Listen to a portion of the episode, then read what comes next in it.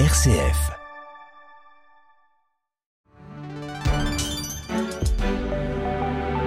Vous avez choisi RCF, il est 13h. Allez, c'est l'heure de s'informer. Place au journal proposé maintenant par la rédaction de Radio Vatican. Dernière résistance ukrainienne à Mariupol dans les vastes usines de la périphérie. C'est dans ce réduit que se déroulent les combats après la prise du port par les troupes pro-russes. Nous ferons le point juste après les titres. La Russie ne peut pas être isolée. Déclaration de Vladimir Poutine qui effectue sa première visite hors de Moscou depuis le début de la guerre. Le président russe est au cosmodrome de Vostochny avec son homologue bélarusse. L'occasion de rappeler que son opération militaire spéciale se déroule comme prévu. Le Sri Lanka en défaut de paiement, Colombo n'est plus en capacité de payer sa dette extérieure. Dernier acte en date d'une crise profonde qui provoque la colère de toute la population contre le, clan Rajapaksa au pouvoir. L'Union européenne suspend ses deux missions au Mali, mais pas question de déserter le pays et le Sahel. La région est encore jugée cruciale pour la sécurité des 27. Radio Vatican, le journal, Xavier Sartre. Bonjour, l'armée ukrainienne tente toujours donc de défendre la ville portuaire de Mariupol sur la mer d'Azov. L'étau russe se resserre pourtant toujours plus sur la ville assiégée depuis plus de 40 jours, Olivier Bonnel. Oui, et la résistance des forces ukrainiennes semble désespérée alors que la ville est presque totalement aux mains de l'armée russe et des séparatistes qui soutiennent Moscou. Les soldats ukrainiens sont bloqués dans la ville et les munitions viennent à manquer. Certaines unités de l'armée ukrainienne ont même expliqué qu'elles n'avaient plus le choix que de se rendre à l'armée russe. En grande partie détruite, pourrait par ailleurs être le théâtre d'attaques chimiques, comme le soupçonnent les autorités ukrainiennes. Des bombes au phosphore pourraient en effet avoir été utilisées. Des soldats se sont plaints de difficultés respiratoires. Une information, Xavier, qui est en cours de vérification selon la vice-ministre ukrainienne de la Défense. La situation humanitaire pour les civils de Mariupol est toujours catastrophique et il est quasiment impossible de fuir cette métropole assiégée. Rappelons, Xavier, que cette ville de Mariupol est stratégique pour Vladimir Poutine. Sa prise permettrait une continuité territoriale entre la région du Donbass et la Crimée, déjà sous contrôle russe. Olivier Bonnel est toujours à Mariupol, le centre de la Caritas Ukraine dans la ville a été touché par les tirs d'un char de l'armée russe. Deux collaboratrices de l'ONG et cinq de leurs proches réfugiés dans les locaux ont été tués. Ça s'est passé le 15 mars, mais on ne l'a appris qu'hier. Le président de Caritas Internationalis, le cardinal Taglé, a exprimé sa tristesse et partagé le choc de cette nouvelle. Dans un entretien à Radio Vatican, il a salué le travail des agents de Caritas. Vous menez une action sainte, une œuvre sainte. Semer des grains de vérité, de justice, d'amour et de paix qui changeront le monde, a-t-il déclaré. Pendant ce temps-là, en Russie, on célèbre les cosmonautes. À cette occasion, Vladimir Poutine et Alexandre Loukachenko, le président bélarusse, se sont rendus au cosmodrome de Vostochny, dans l'extrême orient russe. Les deux hommes ont passé les équipements refus et doivent s'entretenir des questions d'actualité du moment et de la coopération entre leurs deux pays. À Moscou, Jean-Didier Revoix. C'est depuis un hélicoptère que les deux hommes ont fait le tour du cosmodrome de Vostochny, qui devrait à terme remplacer celui de Baïkonour au Kazakhstan, avant de distribuer plusieurs distinctions à quelques cosmonautes émérites et de s'entretenir avec des employés. Mais ce fut aussi l'occasion pour Vladimir Poutine de justifier l'opération spéciale de l'armée russe en Ukraine. Le président russe a répété qu'elle avait pour but de venir en aide à la minorité russophone oppressée du Donbass, tout en prenant des mesures destinées à assurer la sécurité de la Russie. À l'occasion son premier déplacement hors de Moscou depuis le 24 février. Vladimir Poutine est accompagné de son homologue bélarusse Alexandre Loukachenko. Au terme de la visite du cosmodrome, les deux hommes auront un entretien bilatéral. Ils devraient aborder bien évidemment la situation en Ukraine, mais aussi la coopération bilatérale et les modalités permettant d'accroître l'intégration entre les deux États qui sont liés par un traité d'union. Mais le Kremlin a précisé qu'il n'y aurait pas de signature de documents à cette occasion. Jean-Didier Revoin, Moscou pour Radio Vatican. En Pologne, arrestation d'un espion russe et de deux espions belarusses. Selon le contre-espionnage polonais, ces personnes collectaient des renseignements sur les forces polonaises et de l'OTAN. Fin mars, Varsovie avait expulsé 45 diplomates russes accusés de travailler pour les services de renseignement de leur pays.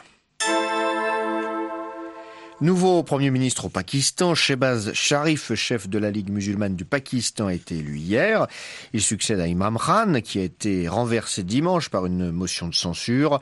L'ancien chef du gouvernement avait tenté de se maintenir au pouvoir en décidant la dissolution de l'Assemblée en fin de semaine dernière. La Cour suprême avait alors invalidé sa décision.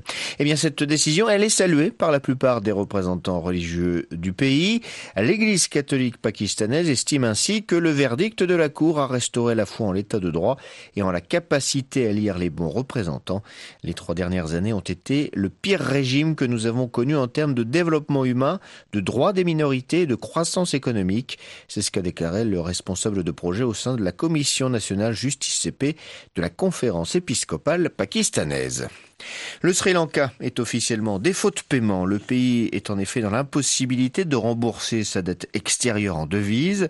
Plongé dans une grave crise économique et frappé par une inflation galopante, le ministère des Finances sri-lankais a donc présenté sa décision comme un dernier recours avant la mise en place d'un programme de redressement avec le Fonds monétaire international. Les explications de Jean-Charles Puzolu. Avec une inflation de 19% sur un an, une dette de 51 milliards de dollars et à peine 2 milliards de réserves en devises, le pays n'avait guère d'autre solution que de suspendre le versement de la tranche de 7 milliards due cette année aux créanciers pour consacrer ses maigres réserves à l'achat des biens essentiels. Le pays est en proie à sa plus grave crise depuis l'indépendance en 1948 et a de profondes pénuries de nourriture, de carburant, de médicaments et d'électricité qui ont entamé la crédibilité du président Gotabaya Rayapaksa. Les manifestants se sont rassemblés aujourd'hui encore devant le bureau de la présidence de ce pays de 22 millions d'habitants pour la quatrième journée consécutive. Une grande partie de la colère exprimée au cours de plusieurs semaines de contestation vise la famille du chef de l'État, une famille au pouvoir sur la majeure partie des deux dernières décennies et accusée d'avoir massivement emprunté pour financer des projets qui n'ont rien rapporté dans les caisses de l'État. Les manifestants réclament la démission du président, devenu minoritaire au Parlement, après avoir été lâché par ses soutiens politiques. Gotabaya Rayapaksa refuse de démissionner, l'opposition ne parvient pas non plus à se mettre d'accord pour former une majorité.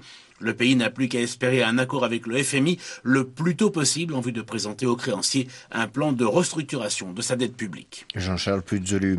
Les recherches se poursuivent aux Philippines pour retrouver des survivants après le passage de la tempête tropicale Meiji dans le centre et le sud de l'archipel. Mais les sauveteurs sont gênés par la boue et la pluie. Ils en sont réduits parfois à creuser à main nue. Selon un dernier bilan, 42 personnes sont mortes, une centaine d'autres blessées, sans compter des dizaines de disparus et plus plus de 17 000 personnes qui ont fui leur maison inondée et privée d'électricité. Les Européens ne s'intéressent pas qu'à l'Ukraine. Hier, les ministres des Affaires étrangères des 27 ont en effet abordé à Luxembourg la question de la présence de deux missions européennes au Mali, l'EUCAP, la mission civile spécifiquement destinée à la coopération policière, et l'EUTM, la mission militaire. Elles sont suspendues à cause de la fin des missions Barkhane et Takuba. Finalement, les rumeurs de retrait ne se concrétisent pas totalement. Les explications à Bruxelles de Pierre Benazé. Les Européens ont finalement pris une demi-décision puisque leurs deux missions restent au Mali mais suspendent leurs activités. C'est un peu tiré par les cheveux, mais par exemple, la mission de formation militaire EUTM arrête de former les membres des forces armées maliennes et de la garde nationale, ce qui était pourtant son rôle. En revanche, elle continuera à exercer des tâches annexes comme l'instruction sur le droit de la guerre, c'est ce que souligne le chef de la diplomatie européenne, Joseph Borrell. Les Européens estiment que la menace terroriste s'étend vers le sud, ils veulent rester dans la région, à la fois au Sahel et dans le golfe de Guinée. Ils tentent donc de proposer des missions similaires de formation militaire à d'autres pays, comme par exemple le Niger. Selon Joseph Borrell, le Mali n'a pas fourni les garanties nécessaires pour la poursuite de l'activité de UTM, mais plusieurs pays, en particulier au Benelux et dans le sud de l'Europe, ont refusé que l'UE claque la porte, d'abord parce qu'il faut pouvoir maintenir le dialogue, ensuite pour ne pas donner l'impression que l'Europe part la queue entre les jambes face à l'arrivée de mercenaires russes, et enfin car il n'est pas du tout certain que les mercenaires de Wagner puissent rester indéfiniment au Mali. Pierre Benazet, Bruxelles, RFI pour Radio Vatican. De nouveaux incidents violents ont éclaté ce matin dans le nord de la Cisjordanie occupée où des heurts opposent les forces israéliennes à des habitants palestiniens et en Israël où un Palestinien ayant poignardé un policier a été abattu. Pour la quatrième journée consécutive, l'armée israélienne est mobilisée dans le secteur de la ville palestinienne de Jenin d'où étaient originaires deux Palestiniens ayant récemment mené des attaques en Israël.